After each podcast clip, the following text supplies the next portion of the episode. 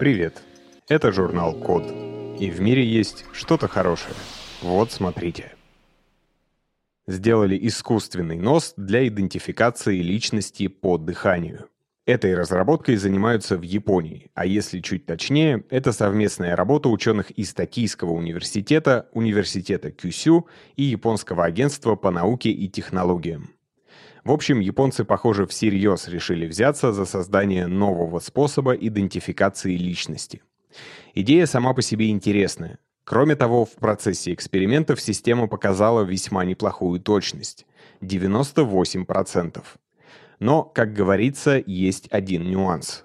Что и неудивительно, ведь разработка совсем свежая, и речь пока что идет о лабораторном образце.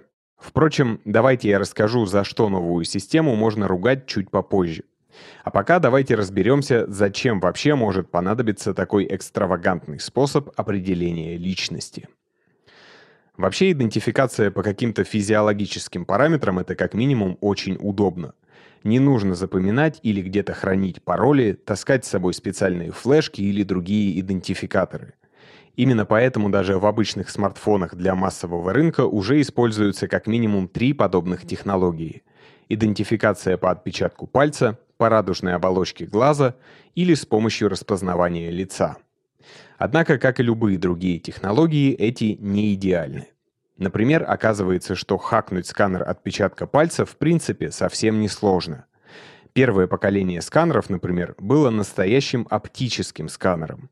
И для того, чтобы обмануть такое устройство, достаточно было предъявить ему качественное изображение отпечатка пальца. Следующее поколение таких сканеров основано на емкостном принципе. А значит, для того, чтобы войти в систему, плоской картинки уже недостаточно. Но, как выяснилось, ничего не мешает взять все то же качественное изображение отпечатка, инвертировать его и напечатать светоотверждаемым полимером и получить уже объемный объект со всеми канавками, как и на настоящем пальце. Кстати, похожая технология используется для подделки печатей. Еще интереснее дело обстоит со сканерами радужной оболочки. Оказывается, такое устройство, например, на Samsung Galaxy S8, также можно перехитрить с помощью качественной фотографии. Ну, не совсем так. Если поднести к сканеру плоскую фотографию, ничего не получится но если для объема приклеить фотографию к контактной линзе, должно сработать. В общем, японцы занялись поиском новых методов идентификации, во-первых, потому что предыдущие недостаточно надежны, а во-вторых, потому что такие пароли могут быть повреждены в результате травм или болезней. Короче, идея в том, что в будущем запах дыхания более однозначно и гарантированно поможет определять разных пользователей. Причем уже сейчас сам датчик, который определяет химический состав дыхания, у японцев получился совсем небольшим. Квадрат со стороной всего в несколько миллиметров. Но пока технология еще очень сырая и совсем неудобная. Идентифицируемый сначала должен сделать несколько выдохов в специальный пакет, который затем подключается к идентификатору. Но самое главное, на этом этапе исследований участников просили голодать целых 6 часов до того, как допускали до эксперимента.